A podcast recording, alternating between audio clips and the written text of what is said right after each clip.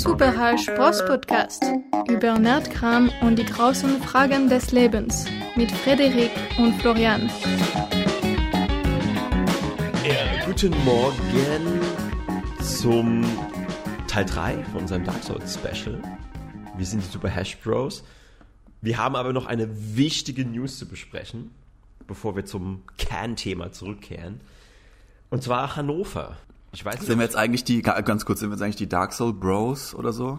Hm. Können wir uns ja eigentlich mittlerweile nennen, weil wir jetzt im Dark Souls Fieber gefangen sind und seit jetzt schon der dritten Folge über nichts anderes als Dark Souls reden.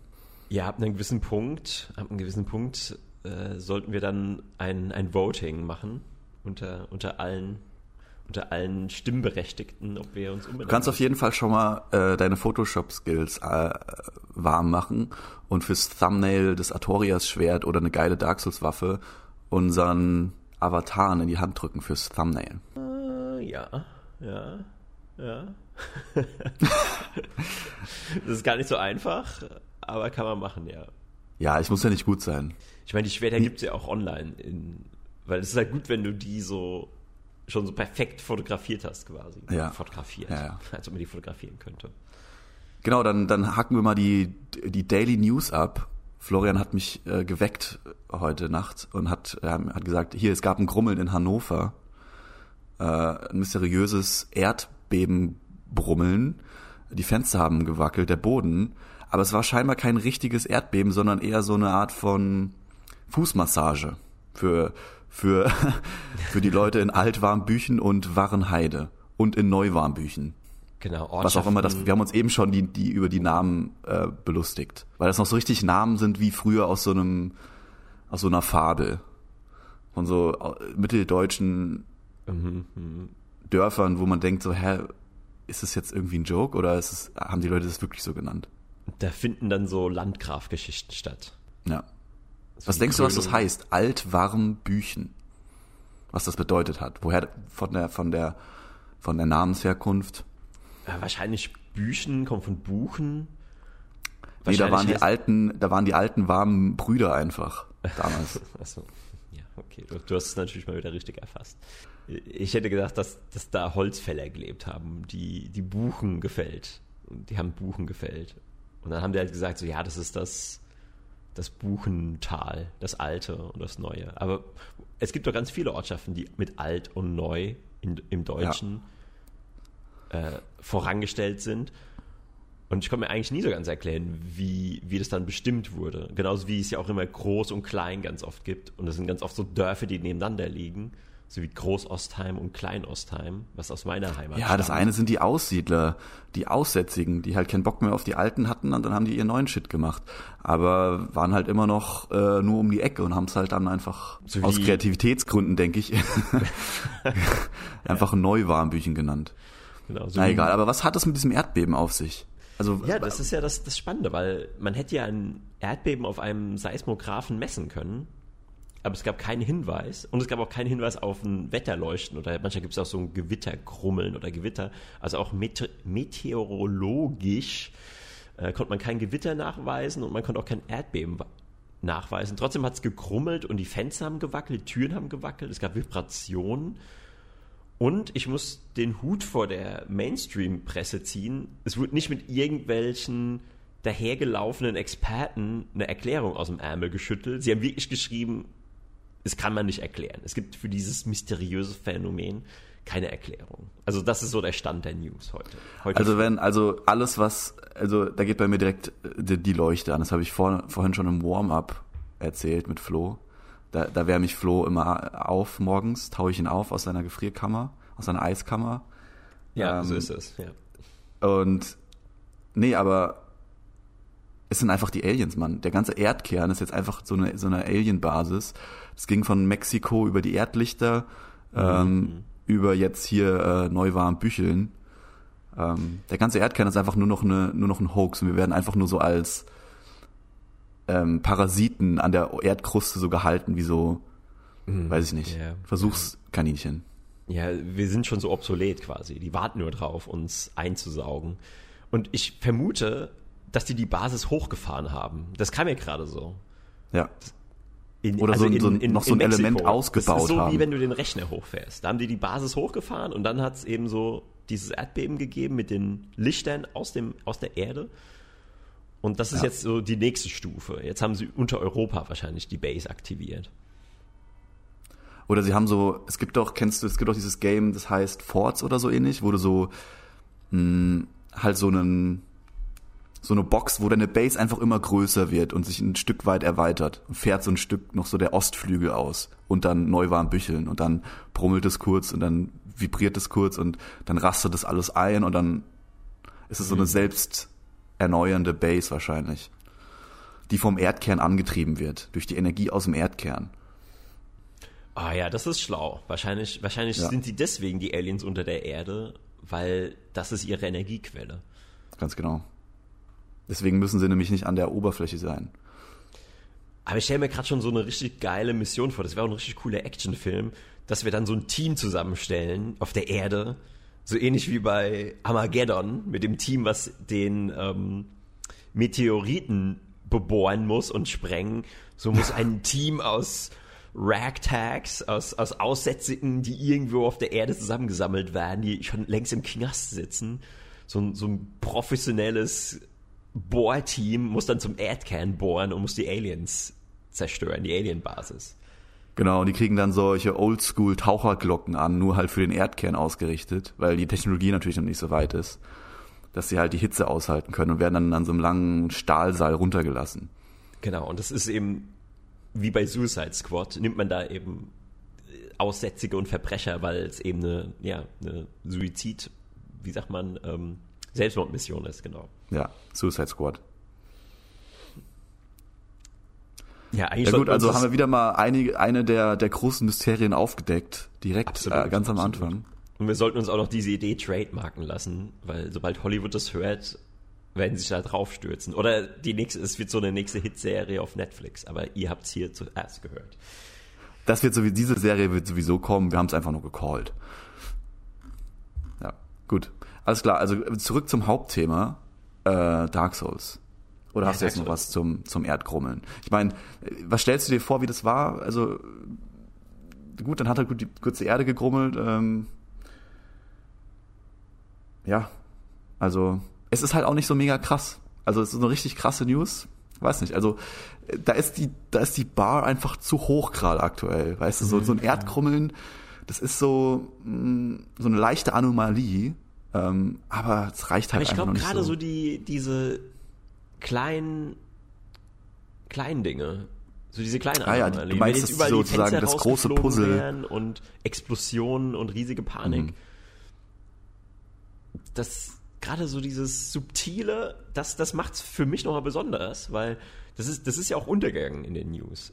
Und gerade deswegen glaube ich, dass da deutlich mehr dran ist, als uns klar wird oder als berichtet wird weil es eben so eine ganz simple, kleine, runtergespielte News ist. Aber gut, ähm, gibt jetzt auch Du meinst also, dass du die kleinen Hinweise zusammen puzzeln willst und dann hast du das große Bild raus. wahrscheinlich, ja, Ja, wahrscheinlich. gut. Also ich habe jetzt auch schon wie so ein Madman so, so eine Karte mit so Verbindungssträngen.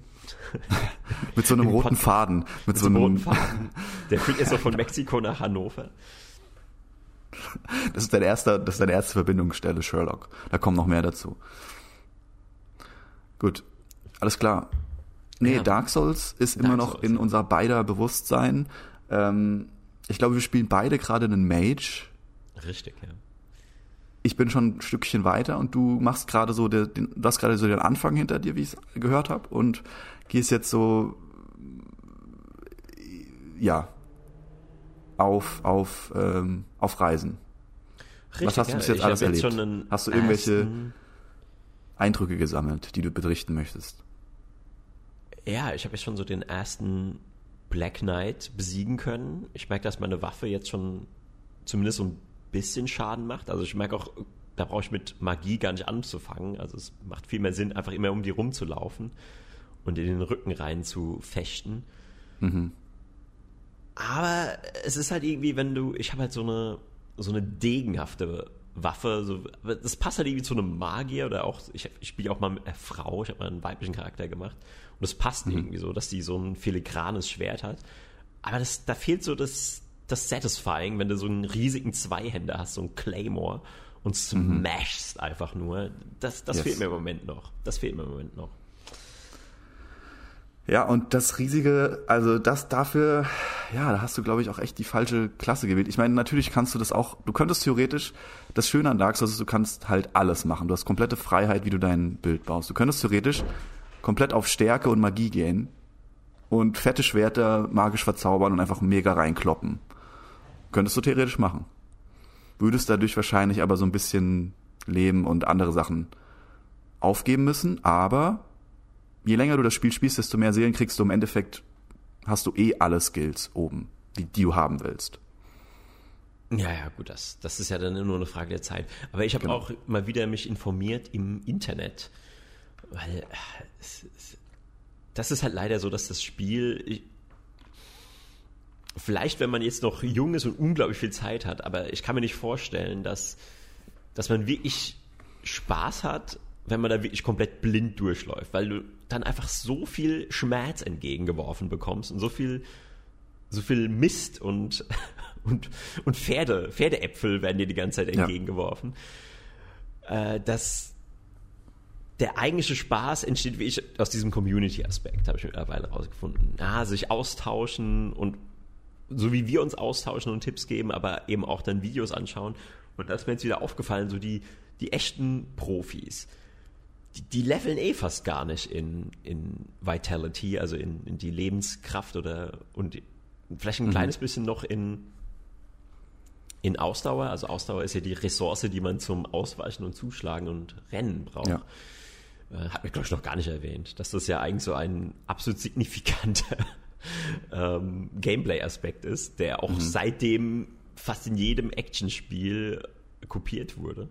Ja, ganz genau.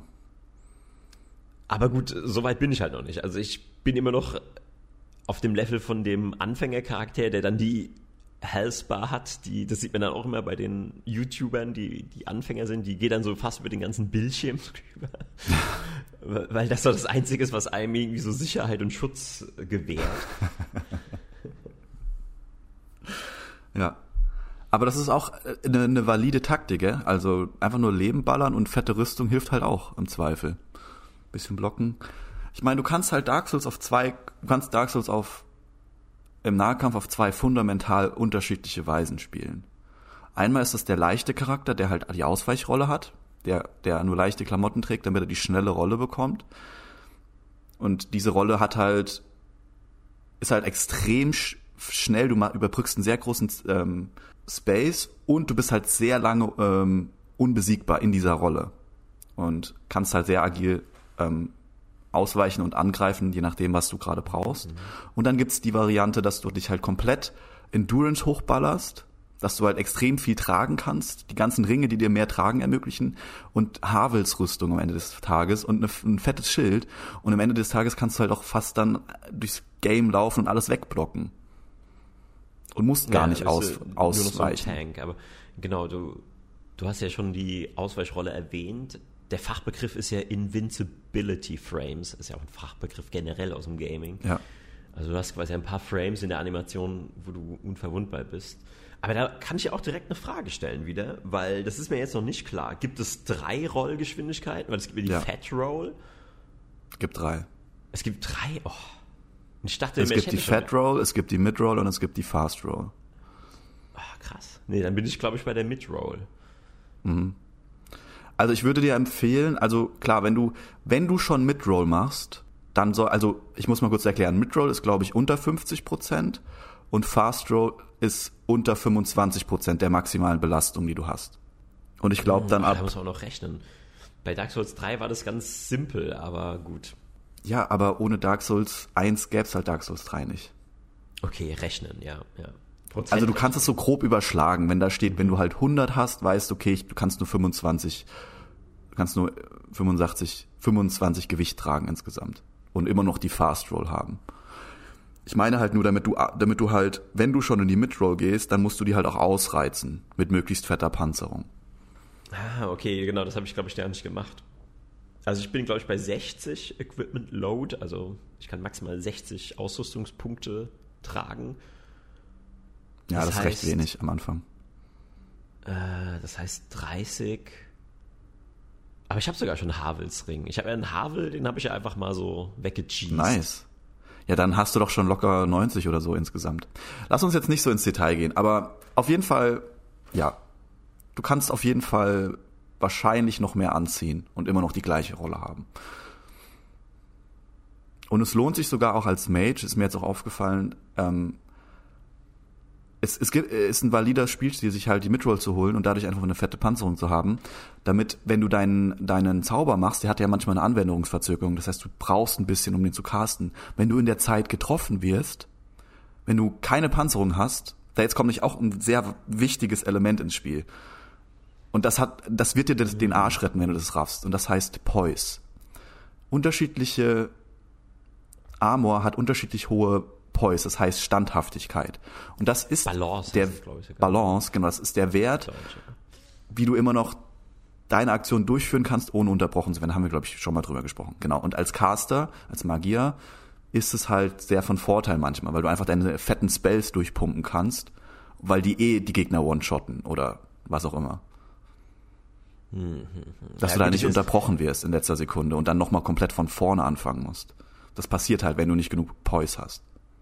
Ja, verstehe, verstehe. Äh, ja, gut, jetzt, das sind jetzt wieder technische Fickeleien, äh, Feinheiten, wollte ich eigentlich sagen. Frickeleien, wollte ich sagen, genau. Technische Aber die machen, die, das sind Kleinigkeiten, genau, aber die machen einen richtig riesigen Unterschied im tatsächlichen Gameplay. Weil dann kannst du von dem leichtesten Pippelgegner, wenn du das nicht hast, kannst du einfach umgenockt werden und du hast gar keine Zeit, überhaupt eine Aktion zu machen. Mit deinem Magier oder mit was auch immer. Und das ist sehr frustrierend, weil du ja eigentlich am Anfang auch Erfolge hammelst. Und da ist es so ein bisschen verzeihender mit Rüstung. Ja. Mhm. Aber okay. ich wollte jetzt weiter zu meiner Experience gehen. Ja. Und zwar die Hydra. Die Hydra ist ja essentiell, wenn man ein, ein Zaubercharakter. Ich habe so auch ja. aufgenommen. Ich habe ich hab gestern aufgenommen, da wir etwas Footage haben. Äh, da sieht man meine zaghaften Vorstöße. Aber das Gute ist, diese, diese ähm, Kristallgolems, diese Kristallklumpen, die, die, die sind ja gar nichts. Also wenn, wenn ich da einen alleine gegen, gegen mich habe, den, den zerlege ich, als, als wäre das nichts. Ja. Ich darf es ja nur nicht mit Zaubern versuchen. Und das Coole mhm. ist natürlich, wenn man die Hydra, die speit ja so viel Wasser oder diese, diese Projektile und die werden mhm. voll oft getroffen davon und das one-shottet die halt dann war es das. Also ja. die, die, Hydra erledigt dann schon diese Kristallgolems. Äh, ja. Aber ich dachte ja, die Hydra ist gar kein Problem. Ich kann mich da einfach irgendwo hinstellen. Aber diese komischen Projektile, ich dachte, ich kann mich da hinter einen Stein stellen. Aber die explodieren dann so. Und dann habe ich natürlich auch gedacht, oh, ich bin besonders schlau. Ich stelle mich hinter den Stein und schieße dann mit Zaubern ja, auf sie drauf. Keine Chance, Splash Damage. Ja, Zerlegt gar nichts. Keine Chance. Ja. Und dann dachte ich, Moment, es gibt doch irgendwo so einen Punkt, habe ich doch irgendwie auch wieder in einem Video gesehen, wo man sich hinstellen kann. Also die hat mich, die hat mich zerstört, die Hydra. Die hat mich zerstört. Ich, ich, mhm. ich habe sie ist leider immer noch lebendig. Sie hat immer noch ihre Köpfe. Einen Kopf hat sie abgeschlagen. Ja. Äh, aber sie sitzt immer noch da wie ein, wie eine fette Henne auf ihrem Ei und wartet darauf, geschlachtet zu werden. Ja. Aber ich, ich habe mir fest vorgenommen, sie heute, sie heute zu erledigen. Also heute werde ich einen Videobeweis machen die Hydra ist als Magier richtig kacke, weil, ihr müsst euch das so vorstellen, also die meisten, die das hören, hier werden wahrscheinlich das eh kennen, aber für, für den einen oder anderen, der es nicht kennt, die ist in so einem See, ja, und man kann in den See nicht reinlaufen, weil man einfach ertrinkt. Das heißt, man kann nur am Rand des Sees sich bewegen. Und die Hydra, entweder schießt sie die Projektile, wenn man weit weg ist, oder wenn man näher am See dran ist, dann macht sie einen Nahkampfangriff, wo sie alle ihre Köpfe nach vorne stößt. Und dann bleibt sie so eine Sekunde mit ihr, allen ihren Köpfen da liegen und dann hat man theoretisch Zeit, auf sie einzuprügeln. Ja, sie bleibt quasi so. stecken mit den Köpfen im Boden, so muss man sich das vorstellen. So genau, so in etwa. Das Problem als Magier ist leider, du kannst diese Köpfe nicht wirklich anvisieren. Ähm, Und deine Reichweite reicht nicht aus, wenn du am Rand vom See stehst, um überhaupt die Hydra in der Mitte vom See zu treffen, von den meisten Zaubern. Das heißt, du musst sie eh Nahkampf machen. Du musst die Hydra locken, dass sie den Nahkampfangriff macht und dann kannst du sie versuchen mit irgendwie wegzumachen. Aber es ist halt als Magier in dem, in dem Sinne schlechter, weil deine Nahkampfwaffe halt weniger Schaden macht. Und das mit dem Zaubern in dem Moment, du musst dir vorstellen, da kloppen acht Köpfe, die riesengroß sind, links und rechts neben dir ein, schlagen ein und dann musst du versuchen, schnell zu wechseln und den Zauber noch zu treffen. Aber du kannst ja. sie halt nicht anvisieren. Also es ist mega frickelig als Zauberer. Das war einer der Momente, wo ich dachte, hm. Aber ist sie nicht empfindlich gegen Feuer? Also wenn ich jetzt Feuerpapier auf meine Waffe machen würde oder mit Firebombs oder Feuerbomben auf sie werfen würde, das wäre ja auch nochmal eine Möglichkeit, es einfacher zu machen. Hast, weißt du, ob sie anfällig für Feuer ist? Ich bin mir ziemlich sicher, ja. Ziemlich Hast sicher. du das gegoogelt? Ja, okay, dann, dann auf jeden Fall. Also selbst wenn sie nicht anfällig für Feuer wäre, das Feuerpapier würde trotzdem einen halt Feuerbonus als Damage obendrauf rechnen. Also würde es auf jeden Fall trotzdem mehr Schaden machen. Nee, weil es gibt ja diesen optimalen Zaubererstart und da geht man ja ganz am Anfang schon, irgendwie Level 1, 2, 3 zur Hydra und nimmt aber einfach nur alle Feuerbomben, die man als Startbonus, ich glaube, man kann als Startbonus, kann man da nicht sogar auch schon Feuerbomben nehmen? Nicht, du ja. sollst ja sowieso immer den Master Key, das war auch ein riesiger Fehler, riesiger Fehler, nicht den Master Key zu nehmen am Anfang. Ich wusste Aber ja, das habe ich dir macht. gesagt, glaube ich, oder? Nee, nee, nee. Ich wusste ja auch, was der macht. Und ich hatte ja schon mal hm. einen Playthrough angefangen und da habe ich den genommen und da dachte ich so, boah, das ist ja schon so ein bisschen einfach dann und dann übergehe ich ja so viele, äh, wie soll ich sagen, Momente, wo ich irgendwie Schlüssel finden muss und ich dachte, ey, ich nehme ihn jetzt mal nicht. Aber das ist ja so ein ja. Abfuck, wenn man den nicht hat. So ein Abfuck. Aber du hast natürlich die, die, du spielst das Spiel auf die Weise, wie es halt, wie man es spielen soll. Du nimmst keine Shortcuts und so und hast nicht, ja. Und das Ding ist, du brauchst den Master Key nicht. Du kommst überall hin ohne den Master Key. Nur du musst halt erst durch einen Loophole springen, wie du gesagt hast. Du musst halt den Key erst finden. Ja gut, man kann eben sonst als Zauberer schon in Gebiete, wo man einfach nur durchrennt und sich schnell Gegenstände schnappt, die eben als Zauberer sehr wichtig sind. Äh, das, das Was denn gut. zum Beispiel? Zum oh, Beispiel von dem Zauberstab habe ich nichts gehört. Da gibt's diverse, also wahrscheinlich gibt's das.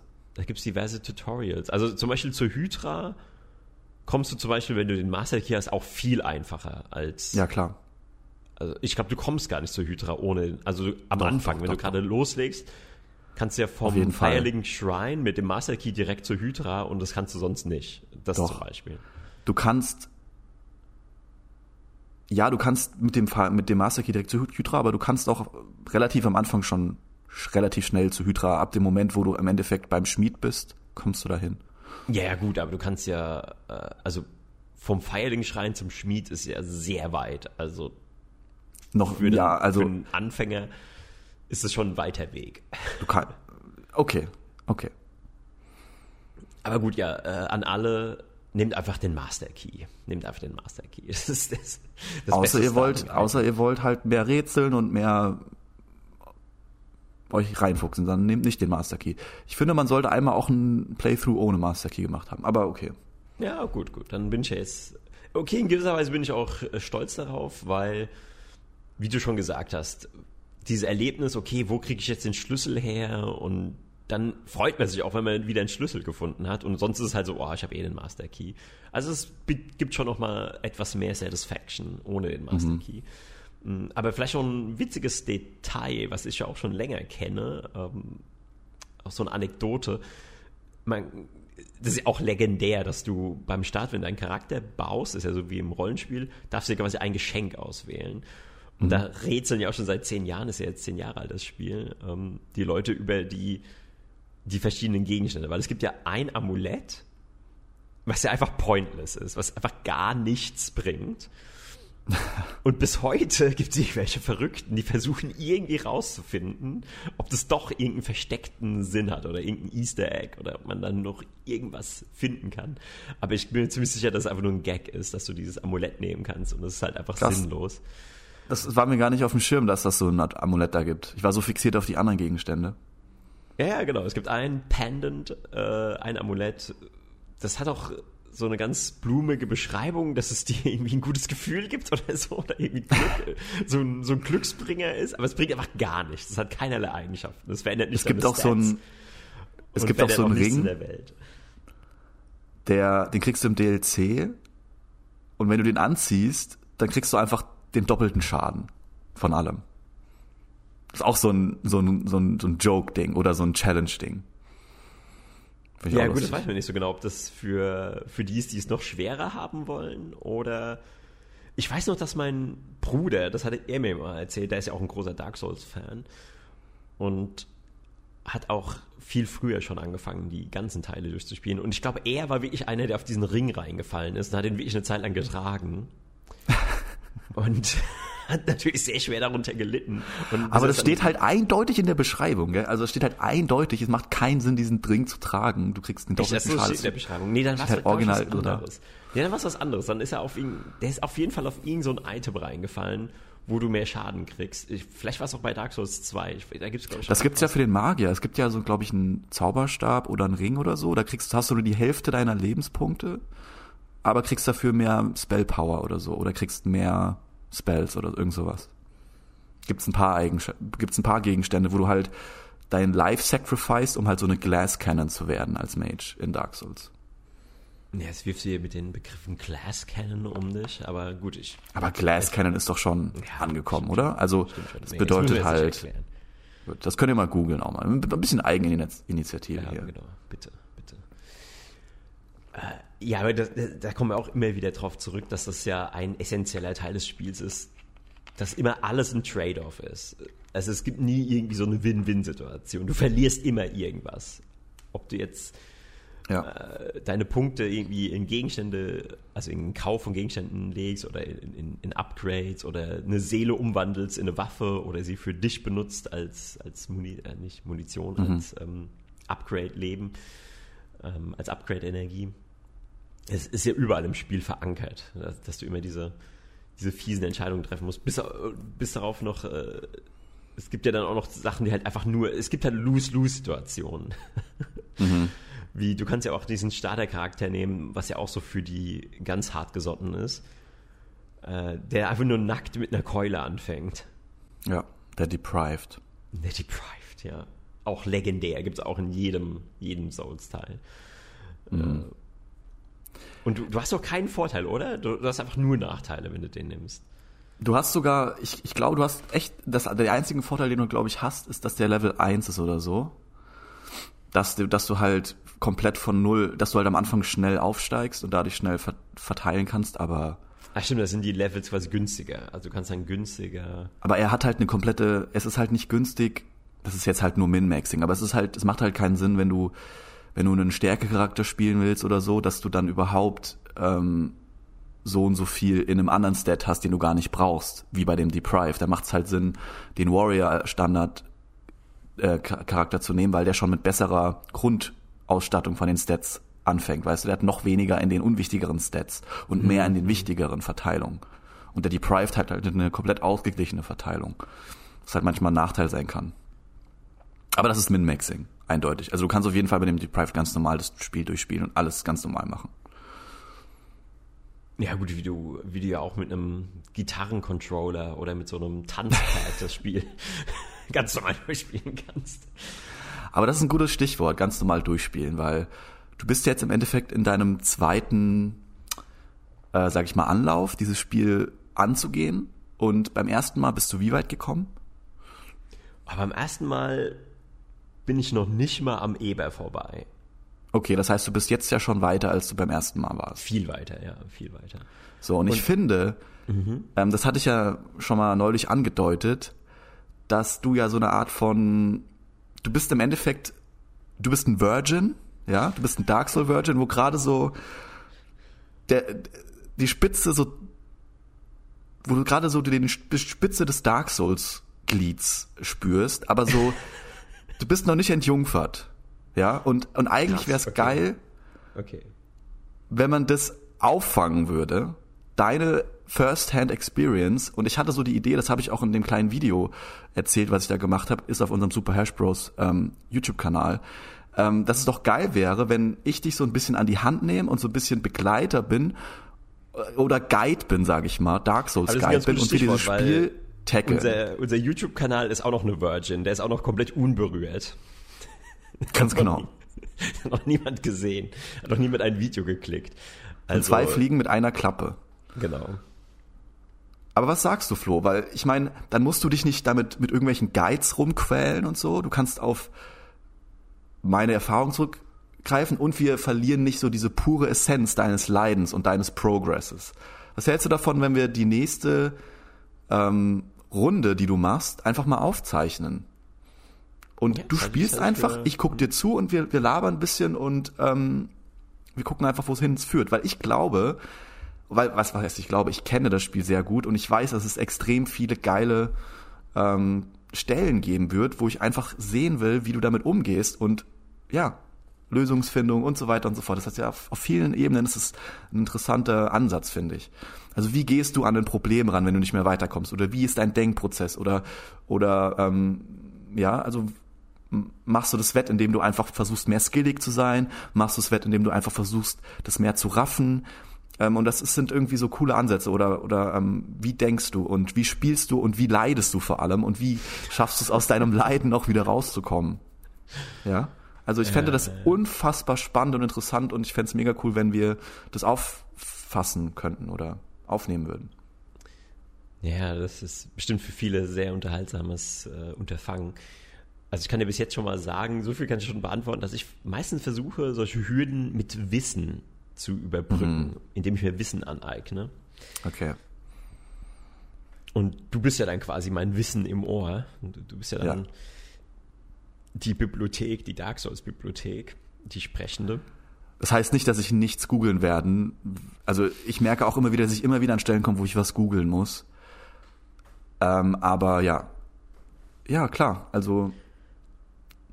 So lustig, weil das erinnert mich eher gibt es ja dieses Prinzip beim, beim Dating, wenn Menschen so, da sind wir auch wieder bei dem Thema Virgin, so der, mhm. die, der, der 45-jährige Beamte, der noch Jungfrau ist, der dann so einen Date-Doktor im Ohr hat. Und ich glaube, dass für so jemanden, so die 45-jährige Beamten-Jungfrau beim ersten Date, das ist wahrscheinlich genauso anspruchsvoll wie für mich Dark Souls durchzuspielen. Ja, ich denke auch mit genauso vielen Fallstricken und Problemen und dann muss man zwischendurch auf die Toilette gehen und äh, den Schweiß von der Stirn wischen und die, die schwitzigen Hände waschen. Ja. Ja. Ja, ich bin dein, ich bin dein Dark Souls Date Doktor. Ja, das ist so ein Date mit Dark Souls. Vielleicht sollten wir das, das Video dann auch so nennen, ein Date mit Dark Souls. Und du hast gemeint, äh, du, du hast eine so quasi so, ein, so eine unendlich tiefe Tasche, ja. so ähnlich wie die, die Gegenstandstasche bei, bei Dark Souls. Dark Souls ja. Wo ich auch immer. Ja, ich auf das, jeden das, Fall. Ist, das ist was, was mich extrem irritiert und auch nervt bei Dark Souls 1, dass man Gegenstände nicht verkaufen kann ich dachte erst, ich bin, ich habe voll viel Zeit verschwendet, weil ich irgendwie gedacht habe, hä, warum kann ich denn bei dem Händler nicht verkaufen? Und dann bin ich extra nochmal zum anderen Händler gegangen und dann habe ich gemerkt, oh, ich kann da auch nicht verkaufen. Und dann habe ich gemerkt, okay, ich kann irgendwie nirgends verkaufen. Und jetzt habe ich irgendwie so, äh, keine Ahnung, so fünf Rüstungen von so einem Hollow und irgendwie drei Helme und äh, irgendwie fünf Schwerter von, von der gleichen Art. Mhm. Und ich denke mir einfach nur so, ah, das nervt mich, das im, im Inventar zu haben und es nicht verkaufen zu können. Oder kannst du es noch sonst wie loswerden? Stimmt, ich kann es auf dem Du kannst Boden es loswerden. Du kannst es entweder abwerfen oder es gibt die bodenlose Kiste für 1000 Seelen, kannst du dir holen und kannst sie dann einfach da rein sortieren an jedem Leuchtfeuer. Das ist eigentlich die praktischste Variante. Ah, ah okay.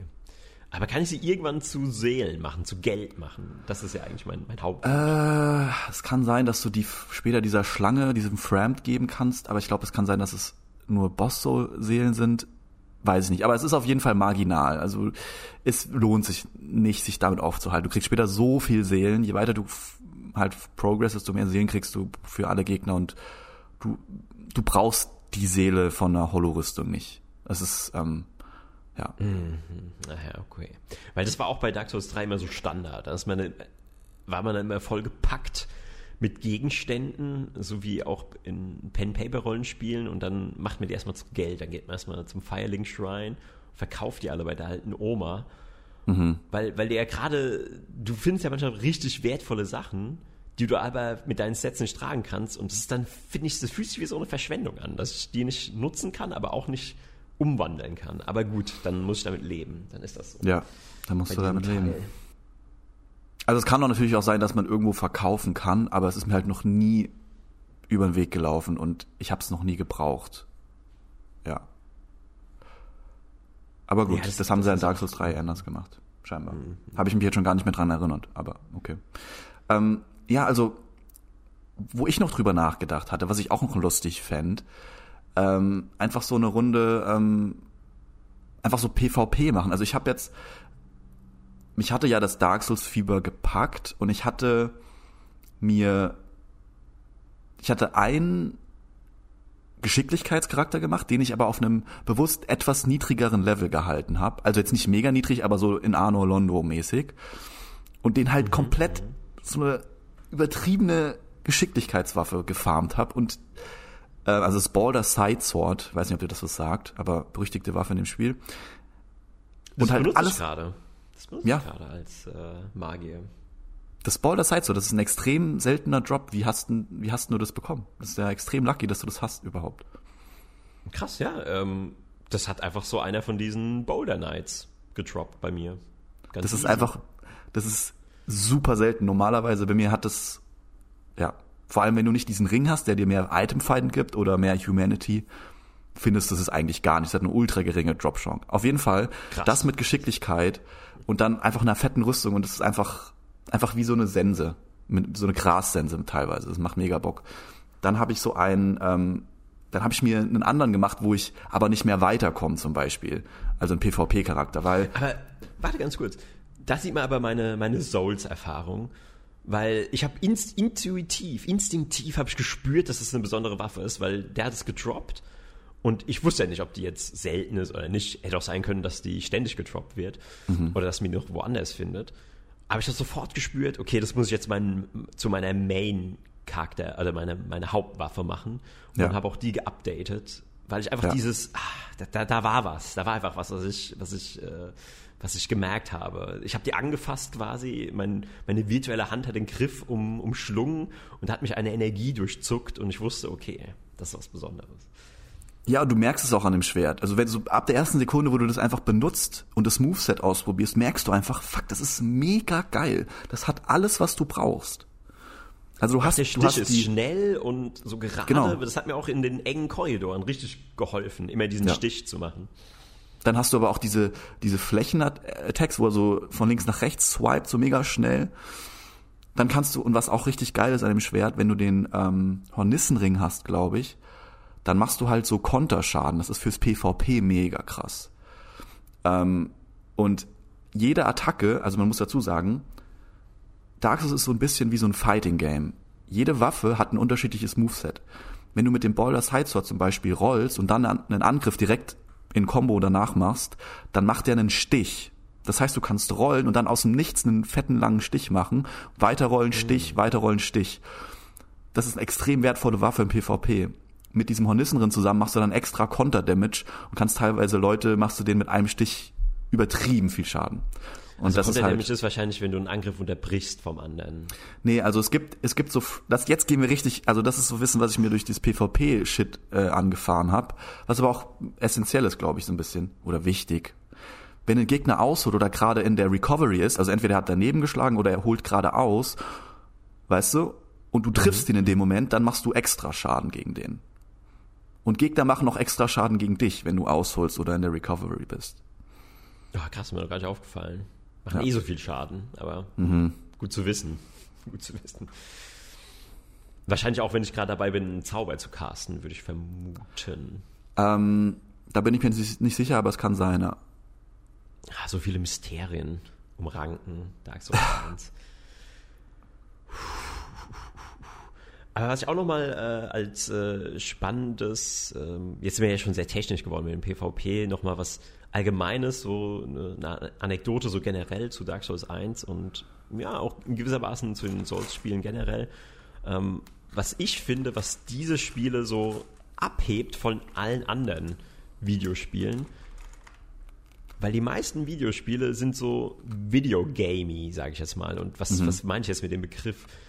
Also du merkst so, dass dein Charakter ist halt so der übermächtige Held Und du merkst, dass dein Charakter so abgesetzt ist von der Welt. Also du hast halt extrem viele Vorteile, weil du hast halt diese, sagen wir, du hast diese spezielle Sicht, dass du überall Marker siehst, dass du siehst, wo du hinlaufen kannst, du hast dieses Overlay, du kriegst viel mehr Informationen, du hast unglaublich viele Fähigkeiten. Wenn ich jetzt überlege, ähm, was ich zuletzt gespielt habe, äh, Ghost of Tsushima, was auch ein sehr cooles Spiel ist, aber du bist einfach so eine Ein-Mann-Armee. Ich meine, du, du bist so ein Samurai und du gehst in so ein Camp von Mongolen rein. Da sind irgendwie 20 Mongolen und du zerlegst sie halt einfach, weil du hast irgendwie Brandbomben, du hast vergiftete Pfeile, äh, du, du kannst äh, mit deinem Schwert slashen, da, sich da durchfegen. Also das hat nichts mehr mit irgendwie einem Realismus zu tun und es fühlt sich halt so an, als wäre so ein Fremdkörper in der Welt und darauf will ich jetzt hinaus bei Dark Souls hast du immer das Gefühl, dass du so ein Teil von der Welt bist und das finde ich so krass. Mhm. Du bist halt wirklich so ein realistischer Teil von dieser Welt und du spielst nach den gleichen Regeln. Ja. Und du bist auch so, du bist halt auch so verletzlich. Du bist jetzt kein Superheld. Also jetzt bei Dark Souls von Realismus zu sprechen, klingt seltsam, aber ich finde, wenn es jetzt eine echte Welt wäre, so eine echte magische Welt, dann fühlt sich das für mich realistisch an. Ja, weil eindeutig. deine Fähigkeiten sind in gewisser Weise so, wie du dir vorstellen würdest, wenn jetzt wirklich so ein Mage in so einer Welt wäre, dann müsste er eben auch einzeln gegen Gegner antreten. Dann müsste er eben gucken, wenn jetzt da so fünf Hollows sind, dass er die eben einzeln zerlegt und kann dann nicht einfach so durchslashen. Ähm, also klar, wenn du jetzt irgendwie äh, das, das Spiel kaputt machst und äh, so Game-Breaking-Geschichten machst, klar kannst du es dann vielleicht auch zu einem gewissen Grad machen, aber es ist nie so wie bei so Adventuren oder wie bei Zelda, wo du halt einfach so eine Ein-Mann-Armee bist und einfach dich durch riesige Gegnerhorden durchsmackst und es äh, ja für dich gar kein Problem darstellt. Auf und, jeden Fall. Man, es fühlt sich einfach in den Regeln der, in den physischen und physikalischen und Game-Regeln realistisch an. Natürlich hat man immer noch ein, kann man immer noch zaubern und ein groß, viel zu großes Schwert tragen aber von den Verhältnismäßigkeiten fühlt man sich Teil dessen und da gebe ich dir voll, voll recht. Man ist einfach Teil der Welt. Ja, genau, auch deswegen, weil die Gegner auch nach den gleichen Regeln spielen. Ja. Die haben ja auch Ausdauer, die, du merkst auch, okay, jetzt haben sie ihre Ausdauerleiste erschöpft, die haben auch Estus Flasks, also sie können sich auch teilweise heilen. Äh, die haben ja auch Gegenstände, die du genauso tragen kannst. Und das ist ja, also du kannst ja alles anziehen auch von denen. Und das, das ist ja auch was, was es eigentlich selten gibt in Spielen, dass du, also du kannst jetzt nicht bei Ghost of Tsushima äh, irgendeine so Mongolenrüstung anziehen oder so eine Waffe von denen benutzen. Du hast halt einfach deinen festen Charakter, dein festes Schwert und du bist einfach wie so abgetrennt von der restlichen Welt. Und mhm. ah, ja, ich glaube, diese Verbindung von deinem Charakter mit der Welt, das ist halt was Besonderes. Ich, ich hoffe, ich konnte es jetzt einigermaßen erklären und ausführen ist schwer. Und das Schöne ist, wenn du das irgendwann durchspielst, dann musst du noch mal, dann können wir noch mal reden oder dann denk, erinnere dich zurück, dass an diesen Satz, den du gerade gesagt hast, dass du Teil der Welt bist. Du nimmst dann auch später, also ich will jetzt nichts spoilen, aber das wird noch mal wiederkommen von der Story mhm. her. Mhm, mhm. Ja, das ist ja auch so. Wir haben ja von der die Grundprämisse haben wir eigentlich noch gar nicht erklärt, weil du bist ja auch nur ein ganz normaler Hollow Knight. Oder? Du bist mhm. ja, oder ja gut, du bist schon der Chosen Undead, oder? Du bist schon der Auserwählte in gewisser Weise. Aber du bist jetzt nicht irgendwie sowas, ähm, ich meine, du bist ja auch einfach ein Untoter. Du bist jetzt nicht irgendwie so ein besonderer Held oder ein Engel oder ein Dämon oder irgendwas Cooles. Halb, halb Dämon wie bei Devil May Cry oder sowas. Du bist ja im Endeffekt auch nur ein Hollow, der getrieben ist. Und du bist ja auch nicht der Einzige. Weil damit ist ja auch erklärt, dass du eben zusammen mit anderen in dieser Welt bist und auch in andere Welten invaden kannst, beziehungsweise andere herbeirufen kannst. Weil die Grundstory ist ja, dass es viele von dir gibt. So wie ich es verstanden habe zumindest. Ja, also das kann man so sehen. Ich, ich weiß es ehrlich gesagt nicht ganz genau, was es auch vor allem mit diesem, mit diesem Grundkonstrukt Hollow, also diese Zombie, ähm, dieser Zombie-Modus sozusagen, was es damit auf sich hat. Es gibt ja, entweder bist du hollow oder du bist menschlich. Also entweder siehst du aus wie ein Zombie oder du siehst aus wie ein Mensch. Und ich frage mich, was das, also ich frage mich, also das ist ja im Endeffekt in einer Welt, wo 99% aller Leute, sag ich mal, hollow sind. Und dann gibt's so einzelne ausgewählte Lichtgestalten, die dann dir als Menschen begegnen. Aber mhm. du selber wechselst ja eigentlich im Endeffekt zwischen Hollow und menschlich die ganze Zeit. Und im Endeffekt ist es die ganze Zeit so ein Battle zwischen bist du menschlich und hast genießt die Vorteile des, des Menschlichsein oder verfällst du zurück in dieses Zombie-Dasein? Keine Ahnung, wie man das deuten will, so oder oder. Mhm. Aber was man ja auch noch gleich hat mit mit seiner Umwelt, ist, dass man ja respawnt. Ich meine, Gegner sterben und respawnen direkt immer wieder. Und man Stimmt. selber spawnt ja auch immer wieder. Das heißt, man ja, ist ja in so einem in so einem Kreislauf gefangen im Endeffekt in dieser Welt. Ja, das kommt ja auch dazu, dass du in diesem Kreislauf steckst. Und es ist ja auch eins der. Das hat mich auch immer fasziniert, weil mich das wiederum bei anderen Spielen genervt hat, weil das ist das erste Spiel, was wirklich den Tod und den Respawn realistisch ins Gameplay einbaut. Ja. Weil in anderen Spielen hast du ja immer dann diesen. Du musst halt einfach das akzeptieren, dass du halt speichern und laden kannst und dass dein Held eben die Story erlebt, die du theoretisch als den perfekten Playthrough erlebst. Aber eigentlich, wenn du jetzt als Samurai, äh, gehen wir nochmal zurück zu Ghost of Tsushima, von den Mongolen zerhäckselt wirst, ähm, warum hast du noch einen Versuch? Also dann ist eigentlich vorbei. Ja. in, diesem, in diesem Strang äh, war es das eben einfach für dich. Ja, außer weil du halt ein Ghost bist, weil du halt wiederkommst als Ghost of Tsushima oder wie das heißt. Tsushima, Keine Ahnung. Ja. Tsushima. Äh, ja, nee, aber das ist ja nur äh, tatsächlich hat es nichts mit damit zu tun, dass du wiederkommst, sondern das hat damit zu tun, weil du da so ein abtrünniger, jetzt machen wir einen kleinen Departure, du bist ein abtrünniger Samurai, der quasi so unehrenhafte Taktiken verwendet und eher so zum Ninja wird, also eher so Ninja-Taktiken mit, ja, indem er halt im Verborgenen agiert und mit Gift und unehrenhaften Kampfmethoden agiert und deswegen wirst du Ghost genannt. Ja. Ah ja, okay. Das hat nichts damit zu tun, dass du wiederkehrst. Und ja, es gibt wenige Spiele. Ich meine, äh, es gibt noch dieses Herr der Ringe-Spiel. Eigentlich komisch, dass du das nie gespielt hast, dieses Shadow of Mordor. Ja, ich habe das mal gespielt, aber ich fand es nicht so geil. Es war einfach ja, zu, es, es war einfach so wie so ein Arcade-Smasher, so, so der, der es war halt in einer coolen, im coolen Setting und diese Chieftains waren interessant, aber also diese Gegner dort, aber im Endeffekt war es einfach nur Hack and Slay und ein bisschen Stealth und ähm, ja, es wird aber auch extrem schwer hinten raus. Es wird auch extrem schwer. Ja, ja, also äh, ich, ich sag nicht, dass es nicht leicht, dass es nicht, nicht schwer war, aber ich sag nur, dass es so, also ein Einheitsbrei war für mich, weil es immer das Gleiche ist. Oder genau, war. Genau, das, das ist der Punkt. Ich habe es auch irgendwann aufgehört, weil es einfach zu langweilig war. Es war einfach zu langweilig, weil ein, ein schweres Spiel muss sich ja auch irgendwie mit was locken. Ja. Und du weißt einfach da, du, du hast irgendwie drei, vier Stunden gespielt und irgendwann hast du dann schon so das Gefühl, okay, es passiert jetzt nichts mehr Neues. Ich werde jetzt halt einfach weiter irgendwie Ork-Lager clearen und ja, das ist es halt. Ich gehe halt von Ork-Lager zu Ork-Lager, kriege ein paar Aufträge und ja, tu halt Orks killen und fertig. Ja, das und Rezept ist mir noch nie in den Kopf gegangen. Dieses Open-World-Rezept mit, ja, alles ist überall geil und da gibt's eine Base und da kannst du hingehen und du kannst alles frei begehen, aber alles ist halt das Gleiche im Endeffekt mit einem anderen Skin oder einem anderen Namen und ein bisschen anderen Stats, aber ja, also aus diesem Loop, ich bin da einfach nicht gemacht für diesen speziellen Loop, so.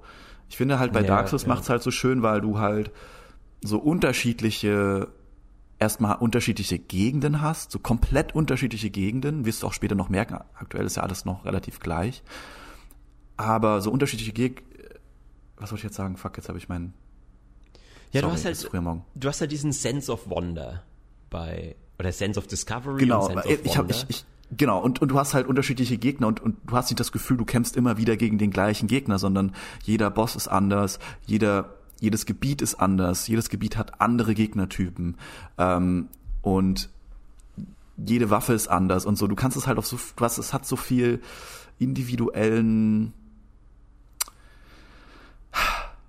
Customization-Möglichkeit. Mir ist das deutsche Wort nicht eingefallen. Ja, du, du, erlebst halt irgendwie immer was Neues. Genau das, was du bei diesen Open-World-Spielen. Ja, und du hast halt einen krassen Sense of, of um, Progress. Also wenn du den Boss X besiegt hast, dann hast du den besiegt und danach kommst du irgendwo weiter. Und dort ist es so, ja, du hast den, Box, den Boss besiegt mit dem Open World Ding und dann ist da noch ein Boss und noch ein Boss und noch ein Boss und ja. Du hast nicht so das, diesen Sense of Progress. Ja, das Einzige, was bei diesem Open World Ding halt oft ist, dass du halt immer mehr Gegenstände findest und dann ja auch dein Charakter sieht immer krasser aus und du hast immer coolere ja. und seltenere äh, Schwerter und Sachen. Ist ja auch ähnlich, aber es ist halt so repetitiv, repetitiv. Ja. ja ähm, das ist das ist so das Hauptproblem bei bei dem Open World Spielen und in gewisser Weise hat finde ich auch Dark Souls die Open World Formula schon perfektioniert, bevor überhaupt das so modern wurde.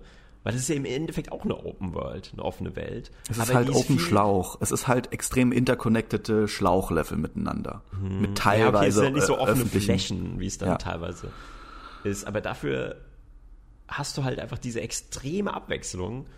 Ja. Und also wenn ich jetzt zum Beispiel was äh, komplett schreckliches Spiel, Metal Gear Solid 5, wo sie einfach Metal Gear Solid, was immer genial war, äh, mit seinen storybasierten, auch eher Schlauchleveln, in der Open World gepackt haben und du halt einfach nur eine gigantische Wüste hattest, die absolut boring aussah, wo nichts Besonderes war und wo es halt mhm. halt auch dann wieder einfach nur solche Basen gab, wo du dich halt reingeschlichen hast oder eben etwas äh, brutaler durchgegangen bist und hast halt da auch wieder Aufträge erfüllt. Und die Aufträge waren auch mehr oder weniger immer gleich. So, geh da hin, hol das raus, geh da hin, töte den, bla bla bla. Und du hast zwar diese offene Welt, aber was nützt dir das, wenn es eine langweilige Welt ist? Das, das ist immer das, was ich nicht verstanden habe. Ja.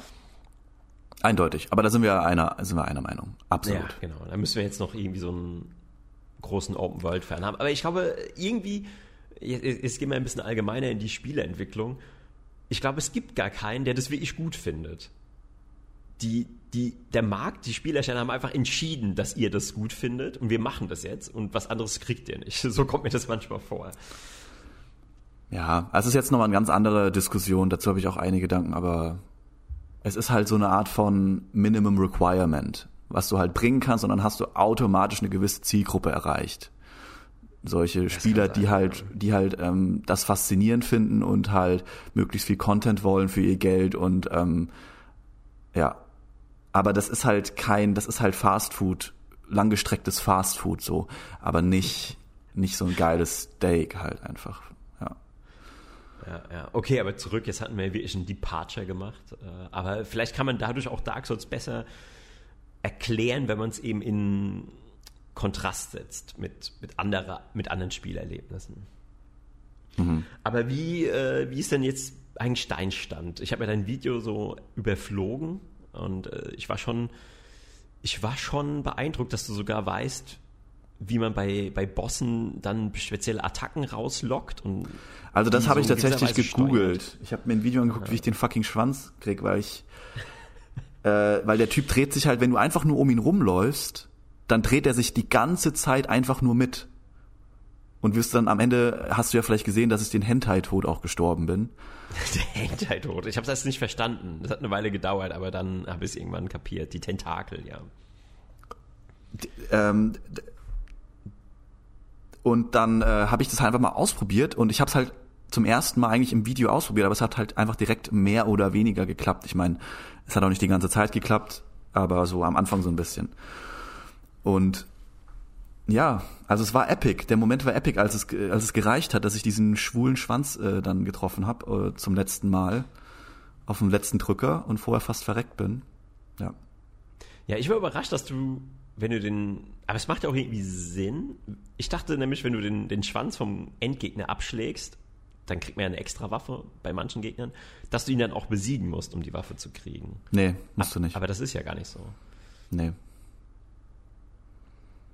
Ja, auf jeden Fall habe ich das Moonlight Great Sword äh, ganz schön bewundert im Video. das ist auch echt geil. Und äh, gestern Abend habe ich noch mal so eine kleine Runde gemacht. Und jetzt bin ich auf, jetzt habe ich das auf abgegradet auf plus 5 und habe jetzt, glaube ich, sogar fast 50 Intelligence. Also es skaliert ja, glaube ich, mit S, glaube ich, mit Intelligence. Und jetzt habe ich auch den von Logan, diesem krassen Zauberer, diesen ähm, diesen Zauberstab bekommen, also zwei gedroppt. Einer, der macht deine Zauber einfach fast doppelt so besser, aber halbiert halt die die Anzahl an Zaubern, die du hast. Und mhm. einer skaliert mit S und den benutze ich jetzt gerade. Und das geht jetzt halt schon wie so, das ist wie so ein Butter. Also mittlerweile bin ich an einem Punkt mit dem Mage, wo ich jetzt über den Berg bin, wo ich jetzt merke, Alter, jetzt, jetzt ist es wie so ein heißes Buttermesser, was du durch so eine warme, weiß ich nicht, oh. durch so Butter schmierst und diese fetten, dieser fette Taurus-Demon am Anfang, ne, der ja mal ein Boss war, die, die triffst du später als fucking normale Gegner. Ach und, du Scheiße. Und das ist halt, ähm, ja, ich gehe da durch wie Butter mit dem Mage. Also das ist halt schon um einiges chilliger als mit dem Nahkampfcharakter.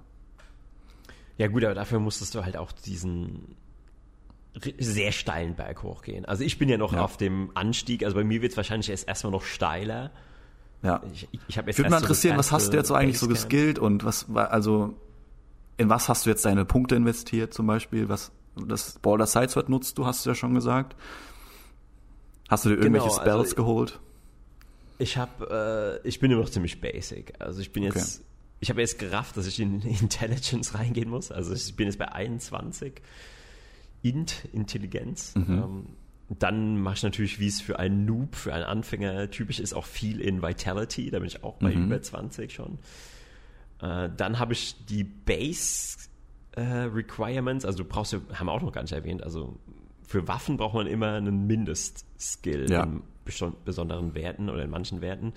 Und für das Boulder Side Sword habe ich dann quasi 14 Dexterity, also Geschicklichkeit und 10 Stärke. Mhm. Und das war so grob. Dann habe ich nur die Standardzauber. Ich habe nur den, den Anfangszauber, den Seelenspeer und den starken Seelenspeer. Aber ich hätte gerne noch dieses Ding. Als nächstes würde ich den kaufen, wo man die Waffe verzaubern kann. Ich glaube, den brauche ich auf jeden Fall dringend. Ja. Vor allem mit dem Boulder Side Sword ist eines der besten Waffen dafür. Weil es halt so schnell angreift und der, und der Schaden halt immer draufgerechnet wird. Immer ein Flat Damage Increase. Und wenn du halt öfter schlägst, hast du halt öfter diesen Increase. Ah, Deswegen, ja, also du hast, du warst schon extrem lucky, dieses Schwert zu bekommen. Ich habe schon, also in alten Tagen, also als ich zum ersten Mal gezockt habe vor einigen Jahren, da habe ich teilweise mal zwei Stunden, glaube ich, für dieses fucking Schwert gefarmt, weil ich das bekommen wollte. Krass. Aber das, das aber das Ding ist halt, sein wahres Potenzial, sein wahres Potenzial kriegst du halt nur, wenn du richtig hart in Decks auch gehst. Weil das halt eigentlich eine pure Deckswaffe ist. Die, ist halt eine der besten Geschicklichkeitswaffen. Ja, ja gut, da macht es ja Sinn, dass ich da jetzt auch weiter noch rein skille. Du kannst aber auch das Verzaubern, also du hast, das ist halt das Ding und, und da, da, da, da bettel ich auch die ganze Zeit mit mir und weiß auch nie, was da besser ist. Aber das habe ich auch so ein bisschen so ein, angesprochen. So einen du Stein hast, reinsetzen, das, das will ich gerade sagen, genau. Ja. Also du hast ja die Möglichkeit, einmal entweder das Schwert jetzt komplett normal abzugraden mit dem normalen auf dem normalen Weg. Das heißt, es würde immer besser und besser werden, je mehr Dexterity du hast. So, dann kannst du das einmal verzaubern, beziehungsweise die Eigenschaft Magie geben. Und das ist auch eine Upgrade-Path und dadurch ähm, skaliert es weniger auf Geschicklichkeit, immer noch ein bisschen, aber dafür auf Intelligence. Das heißt, dein, dein Intelligence-Bonus wird dann draufgerechnet. Aber, und jetzt kommt's, es wird jetzt kompliziert. Hm. Hm, wird der okay. Damage dann geteilt. Du hast dann die Hälfte zum Beispiel physischen Damage und die andere Hälfte ist magischer Damage. Das Problem ist jetzt, wenn du das, die beiden Zahlen zusammenrechnest, hast du eigentlich einen extrem hohen Damage-Wert, aber das wird nicht so berechnet. Denn die Gegner haben eine physische Abwehr und eine magische Abwehr so wie für alle Elemente. Und diese einzelnen Werte müssen jeweils durch diese Abwehr erst durchgerechnet werden. Das heißt, sie werden beide nochmal reduziert durch die jeweilige Abwehr. Und dadurch ist es manchmal extrem schwer zu sehen, was, welches jetzt da besser ist. Dann hast du die Möglichkeit, das einmal nur auf Magie zu machen und dann nochmal zu verzaubern. Das ist noch stärker of Intelligence skaliert sozusagen. Also es, es wird unnötig kompliziert, sage ich dir. Und am Ende boah, bin ich beim boah. Moonlight Butters, Moonlight Greatsword gelandet und ich bin wunschlos glücklich. Verstehe, verstehe. Ja, aber da kann ich auch noch sagen von Dark Souls 3, ich weiß nicht, wie das beim Einser ist, wenn du da nämlich eine Waffe beim Schmied mit so Elementarschaden versiehst, dann kannst du sie nicht mehr buffen, dann kannst du keine. Genau, und das ist hier genauso. Das ah, meinte ich nämlich, darauf wollte ich auch so ein bisschen auf. Also du kannst eigentlich nur die normale Waffe auf dem normalen Weg, die du auf dem normalen Weg abgegradet hast, nur die kannst du dann verzaubern. Mit zum Beispiel ähm, Kohleharz oder deine Magie-Verzauberungsdingern halt. Deshalb lohnt es sich eigentlich, zwei Waffen als Magier zu haben. Eins, was man normal upgradet und eins, was man auf Magie macht. Dass man halt das eine für den Buff benutzt und das andere einfach so. Ja, es macht ja eh irgendwann Sinn, etwas mehr Waffen zu haben. Aber was Ja. würdest du mir denn noch für eine Zweitwaffe empfehlen? Also du hast jetzt auf jeden Fall schon eine perfekte, schnelle Waffe und eine sehr versatile Waffe. Ähm, was du ja, also was meine, mein neuer Favorit geworden ist, ist halt echt die helle Bade. Ähm, Aber das ist doch eher eine Strength, eine Stärkewaffe. oder? Mm, Du brauchst 16 Stärke, aber so viel brauchst du später auch fürs Moonlight Greatsword sowieso, was du dir sowieso holen musst, wirst, ja.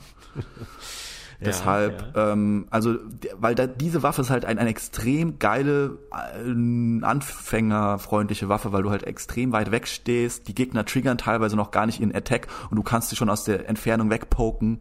Du kannst, ähm, das Moveset ist richtig gut. Du hast einen Poke, der in einer Richtung geht. Du hast aber auch so einen Swipe. Macht viel Schaden, wenn du in den Rücken triffst und so weiter und so fort. Also ist eine sehr safe Waffe, wenn man überleben will und langsam die Gegner halt klein kriegen will. Vor allem als Magier hat mir das viel geholfen, die, die helle Bade. Ich habe die zum Beispiel dann verzaubert. Also dann auf diese Magie-Upgrade-Path gebracht und das hat, war eigentlich ganz gut. Bis ich jetzt halt beim, es hat mich zum Moonlight Greatsword gebracht. Ah, okay, okay. Obwohl ich sagen muss, den Schwanz, also den entscheidenden. Move, den entscheidenden Move, um den Schwanz dann abzuschlagen, da habe ich dann, da habe ich dann das Uji Katana genommen, was einfach nur Base abgegradet war, weil ich das halt verzaubern konnte. Und das hat dann genau den Ausschlag gegeben, dass ich genug Schaden gemacht habe, um den Schwanz abzukriegen. Aber das, das macht auch wieder so Sinn, dass man, um, um so einen Drachenschwanz abzuschlagen, ein Katana nimmt. So ein super scharfes Katana. Das war, das war die perfekte Waffe, weil ich auch im, im Rennen dann so eine Stichattacke machen konnte, was dann am Ende den letzten Schlag auch gelandet hat. Weil ich sonst gedacht hätte, Eigentlich, ich war kurz davor witzig, zu wenn es so sterben. eine, so eine Spaßwaffe gibt, so eine Schere, und die aber nur gegen, gegen Schwänze von, von Drachen besonders. Es gibt sogar Gegner, die, es gibt solche Baumhirten, die haben sogar so eine Schere. Weiß nicht, ob die die sogar droppen Was? Okay. Im DLC. Baumhirten. Was Baumhirten sind. Äh, Ja, solche, solche Gärtner halt, aber die sind selber Bäume mit so Scheren, keine Ahnung. Ja, das Gegnerdesign ist auch manchmal so Hit or Miss. Also ich finde auch generell die im Dunkelforst oder so, diese, diese Bäume, die aus dem Boden springen, die sehen aus wie so, äh, wie so nette, das könnten auch so Charaktere sein in so einer Kindersendung. Die sehen so putzig aus mit diesen Strubbelköpfen. ja.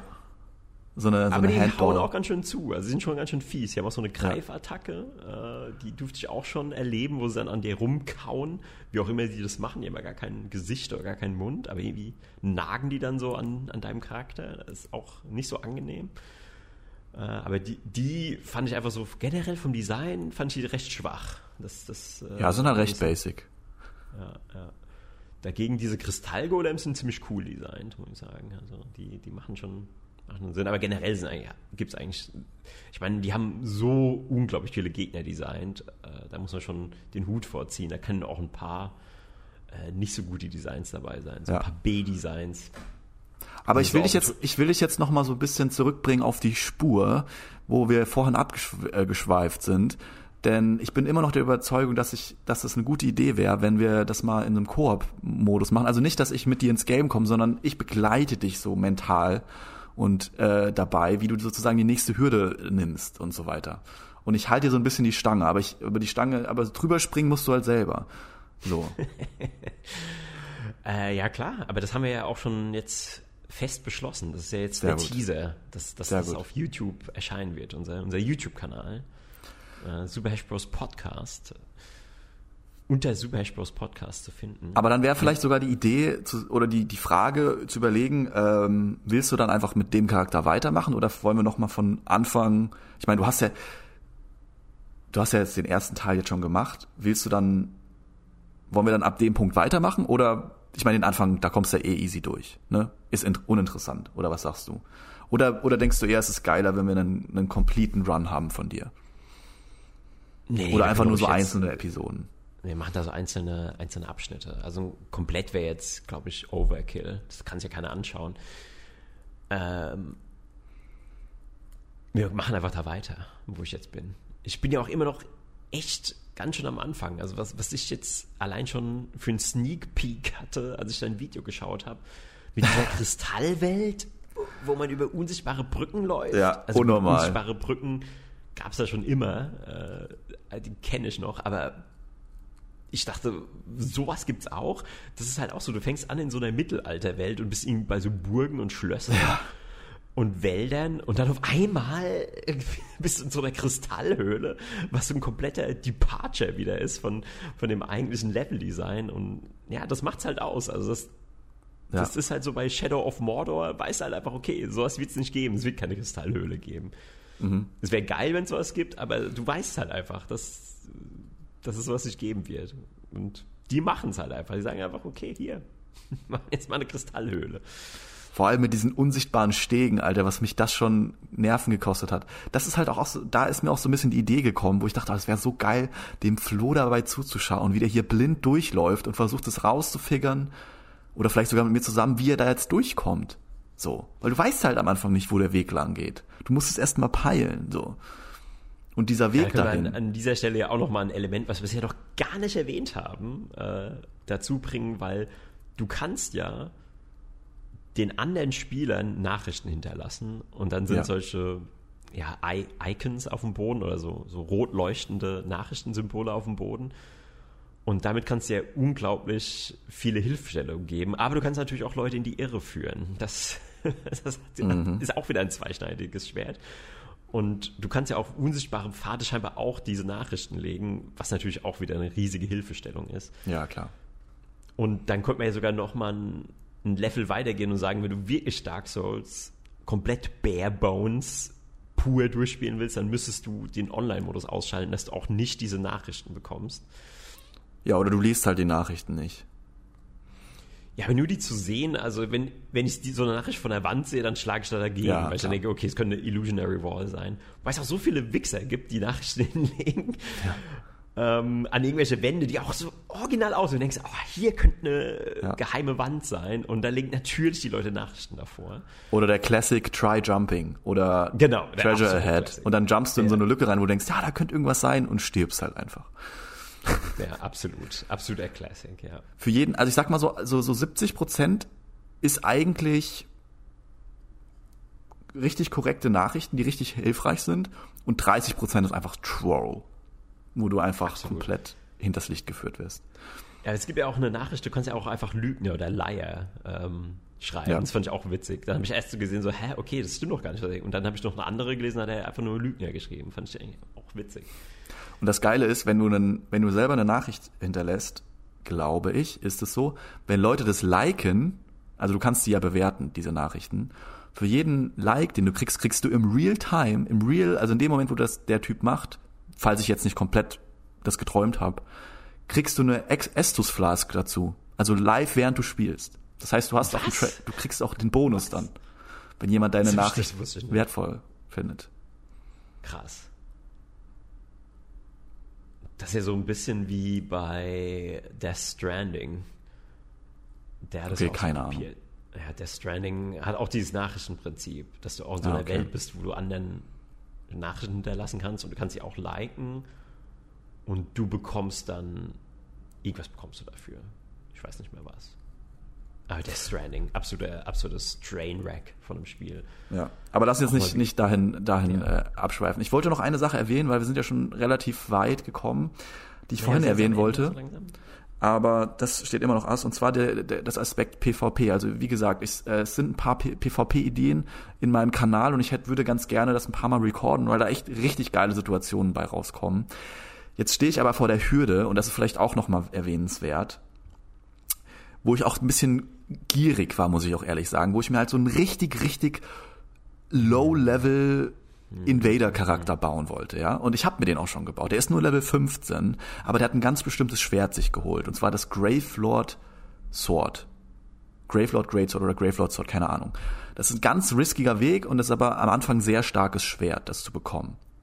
Und du kriegst es dann, und aber um zu invaden zu können, musst du halt durch extrem viele schwere Hürden steigen. Und ich bin schon durch alle gestiegen mit dem Level 15 Charakter, bis ich jetzt vor den Four Kings stehe. Und da ist jetzt das Problem, dass sich das Spiel zwingt, die zuerst zu besiegen, bevor du überhaupt irgendwas anderes machen darfst, weil sonst du die Chance verlierst, dich diesen Covenant anzuschließen. Für den Rest des Spiels verlierst du die Chance, dich diesen Covenant anzuschließen, der unendlich oft invaden kann. Und zwar überall. Das kannst du nur bei diesem einem Covenant. Und das haben wir noch gar nicht erwähnt. Covenants sind ja sozusagen Gilden oder Clubs, wo du beitreten kannst. Mhm, genau. Du bekommst die Chance halt nur, wenn du diese bestimmte Sequenz von Dingen hintereinander tust. Und jetzt bin ich halt vor der letzten Hürde und ich komme nicht weiter, weil ich halt ein Level 15 Charakter gegen die Four Kings bin. Und ich will meine Waffe auch nicht upgraden, weil ähm, ich dadurch mit anderen Leuten gematcht werde. Ich will einfach komplett Low-Level bleiben und in der Undead Burg ein bisschen invaden mit dem Charakter. Aber das Problem ist, sobald ich meine Waffe verstehe, upgrade, verstehe. sobald ich meine Waffe upgrade, mhm. ist es scheißegal, welche Waffe ich dann benutze. Wenn ich invade, werde ich mit anderen Leuten in einen Pot geworfen, die auch schon Upgrades haben. Verstehst du? Mhm, mh, verstehe, ja. verstehe. Ich wusste gar nicht, das dass sind, das in, das die in der Hinsicht so fair ist, das Spiel. Aber ich dachte immer, man kann so oder so invaden. Ja, aber halt nicht unendlich oft. Du kriegst halt, du brauchst halt diesen Gegenstand, dieser roter, gecrackter roter Augapfel. Aber genau, du kriegst, glaube ich, nur so zehn Stück davon normal. Und du kannst die auch nur kaufen die? bei diesem Covenant, ja. wenn du ja. dem beitrittst. Und später, wenn du zehn Humanity dem bezahlst, dann bekommst du so einen Augapfel, der nicht gecrackt ist. Das heißt, den kannst du unendlich oft benutzen. Das ist halt mega geil. Das würde ich dir übrigens auch empfehlen, um diese äh, Experience mitzunehmen, dass du das dann so machst. Aber von PvP habe ich mich bisher immer Fan gehalten, auch bei, auch bei Dark Souls 3, wobei ich da halt, da hatte ich auch schon eine Story erzählt. Da hatte ich natürlich auch diverse Invasion-Erfahrungen und die waren auch immer ziemlich lustig gewesen. Und es sind auch immer witzige Situationen entstanden, aber ich habe nie so selbst aktiv gesagt, okay, ich, ich mache das jetzt. Obwohl man da natürlich auch, ähm, kann man eigentlich zu zweit invaden? Könnten wir theoretisch. Ähm, ja, aber ich glaube, es ist mm, äh, zufällig. Ich glaube, du kannst, also es gibt unendlich viele Möglichkeiten zu invaden in dem Spiel. Ähm, auch manche nur in einem Bereich. Es gibt zum Beispiel diesen, diese, diesen Covenant, der in dem Forest ist. Und dort musst du, glaube ich, einen Ring tragen. Wenn dann irgendjemand anderes in den Forest reinkommt, der nicht Teil der Gilde ist, und der ein Verbrechen vergangen hat, also der einen dieser Gegner besiegt hat und menschlich ist, dann wirst du dahin gerufen. Und dann kann es auch sein, dass zwei gleichzeitig in das, oder sogar drei, glaube ich, gleichzeitig gerufen werden. Ja, und dann invaden drei Leute gleichzeitig diesen einen Spieler. Das kann sein. Ja, das ist ja auch so abgefahren. Das, das, vielleicht haben die das auch übernommen. Bei Dark Souls 3 gibt es ja auch einen Covenant. Wenn du in dem drin bist, dann hältst du immer zusammen. Und mm. wenn du dann invaded wirst, wird automatisch einer, der im gleichen Covenant ist, von dir äh, quasi zur Hilfe gerufen und der kann dann halt entscheiden, ob er dir hilft oder nicht natürlich. Ähm, meistens Geil. kommt dann irgendeiner und das ist auch ziemlich cool. Geil. Äh, das, die sind dann blau, das sind dann blaue Phantome. Und äh, das war auch ziemlich cool gewesen. Da war ich auch eine Zeit lang drin. Und das ist auch ganz cool, wenn, wenn du da dr selbst drin bist, weil dann hast du immer mal so ganz coole Möglichkeiten, weil du weißt halt, du bist dann immer zu zweit natürlich, ähm, wenn du zur Hilfe eilst aber muss natürlich auch die Leute finden. Also rennst du natürlich auch da rum und ja, äh, weißt nicht, wo du und Das ist ja auch bei so einem älteren Spiel auch schon ein bisschen schwieriger. Jetzt bei Dark Souls 1, du hast halt nicht mehr so eine aktive Spielerschaft und diese ganz speziellen Covenants, das passiert halt relativ selten. Also deshalb mit dem, mit dem normalen Invader Covenant ist man eigentlich am besten bedient, wenn man halt mit Leuten interagieren mhm. und PvP spielen will, weil du halt nicht abhängig vom Bereich bist. Du kannst es halt im Endeffekt in jedem an jedem Ort machen. Ja, aber vielleicht noch jetzt abschließend, wenn ich über der Zeit, zum Thema Multiplayer und wie viele noch spielen. Also ich habe das Gefühl, obwohl wir haben ja jetzt zehnjähriges Jubiläum und wir sind beide gerade wieder voll hooked, dass im Moment sehr wenige online sind, weil mir ging es ja auch um die Beschwörung und ich hatte eigentlich fast nie irgendwelche Zeichen am Boden gesehen, dass ich Hilfe beschwören kann. Mhm. Und das war für mich so ein, ja, so ein Hinweis, dass im Moment nicht so viele äh, aktiv sind in der Community oder eben nicht, ich sag mal, normal spielen. Wahrscheinlich ja. natürlich Speedrunning und so weiter. Da, die meisten Leute das haben ja das Spiel halt auch schon wahrscheinlich hundertmal durchgespielt und die Wahrscheinlichkeit, dass du halt einen neuen Spieler findest oder jemanden auf dem Level, der dir da helfen will. Ich meine, du bist halt wirklich noch du bist halt wirklich gerade in den Babyschuhen von Dark Souls gerade, bist gerade in die Babyschuhe reingewachsen und das ist halt wirklich der Ultra-Anfang, wo du gerade bist. Ähm, also jetzt Hydra geht schon langsam los und so, aber das, du hast auch noch später mehr Möglichkeiten und später gibt's auf jeden Fall noch die Möglichkeit, dass du Leute beschwören kannst. Und ich meine, du hast mhm. doch, glaube ich, sogar bei dem einen Boss jemanden beschworen, hast du das nicht gesagt? Ja, ja, genau. Einmal habe ich einen beschworen. Äh, der ist auch direkt draufgegangen. Hat okay. zu viel. Äh, der war anscheinend auch Anfänger. Ähm, aber da hatte ich ja dann sogar auch noch, da hatte ich, sogar, hatte ich ja den einen Spieler beschworen und noch den Solaire beschworen, den, oh, den besten okay. Charakter ever aus allen Videospielen. Mhm. Und dadurch war das natürlich auch ein, ein, ein Cakewalk. Ja. Sagt man überhaupt Cakewalk? Das habe ich gesagt die ganze Zeit. Das habe ich gestern, äh, war nicht, das, als ich das kleine Snippet aufgenommen habe. Piece of Cake, also, stimmt. Man sagt Piece, ja, of, Piece cake. of Cake. Sagt man eigentlich. Oh, aber es gibt auch noch Walk of irgendwas. Ja, es gibt auch noch irgendwas mit bla bla bla Walk. Naja, gut. Unser, unsere englischen cake. Sprichwörter werden wir nochmal üben bis zur nächsten ja. Folge. Und wir gucken mal, wie, wie, wie weit wir diese Dark Souls-Serie treiben können. wir können sie so lange treiben, wie wir wollen, aber ich glaube, dass. Ich meine, wir haben jetzt auch viel in unserem Talk, hier labern wir darüber und ich glaube, am Spiel zu sein und darüber zu labern, ist nochmal eine andere Nummer. Und ich glaube, da kann man noch viel mehr ins Detail gehen und viel mehr darauf eingehen, was eigentlich passiert.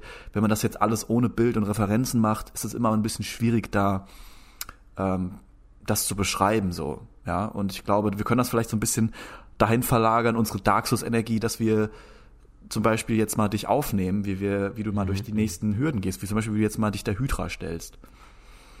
Ja, genau, genau. genau. Da, da bin ich, da habe ich schon so richtig Lust drauf, äh, auf die, auf die Wobei ich noch überlege, ob ich mir vorher noch äh, das Feuerpapier kaufe oder dieses äh, Kohlepapier. Und dann tue ich sie mit einem flammenden Schwert niederstrecken, wie sie sich mhm. für eine Hydra. Mhm. Du kannst ja auch zum Beispiel am Anfang, das Spiel gibt ja auch so kleine Nuggets, so, so die, es gibt so verschiedene goldene Äpfel im Spiel. Einmal gibt's, also es gibt sehr starke Anfangswaffen. Ich weiß nicht, ob du das mitbekommen hast, das ist ja eigentlich der, der, der Noob-Start schlechthin, dass du ja diesem, diesem äh, roten Feuerdrachen ganz am Anfang auf der Brücke, dem kannst du mit ein paar Pfeilen halt seinen Schwanz abschießen und dann kriegst das du auch ein Schwert. Und das ist halt sehr gut am Anfang. Ja, aber nicht für Magier, oder? Dieses das hat, ist scheißegal, wenn du, das hat halt extrem hohen Base Damage. Das skaliert halt nicht so gut, aber für den Anfang hast du eh nicht viele Werte, haut es halt extrem rein. Du one-shottest damit fast jeden normalen Gegner am Anfang. Ja, krass, krass. Ja, das, das hatte ich in meinem ersten Playthrough, den ich so einfach wie möglich gestalten wollte. Da hatte ich ja den, den Master Key und da habe ich mir auch dieses Schwert geholt. Da habe ich mhm. mit den Pfeilen den Schwanz abgeschossen. Und diesmal wollte ich wirklich mal so hm, quasi so spielen, wie wenn man nicht die ganzen äh, Tutorials schaut, die es einem einfacher machen. Und ja, ja bisher gut, ich habe mir schon Hilfe geholt, aber bisher habe ich jetzt nichts gemacht, was jetzt halt irgendwie solche Abkürzungen sind, wie eben schon früh eine übertriebene Waffe zu holen oder eben den Master Key zu verwenden. Ja. Genau, und ohne weitere Ausschweife machen wir jetzt äh, den, den Sack zu den Alles Dark Souls Sack. Ähm, die Kiste, wir klappen die Kiste zu, den Mimik und äh, verabschieden uns. Genau. Haut rein, macht's gut. Bis dann. Ja, bis zum nächsten Mal. Ciao.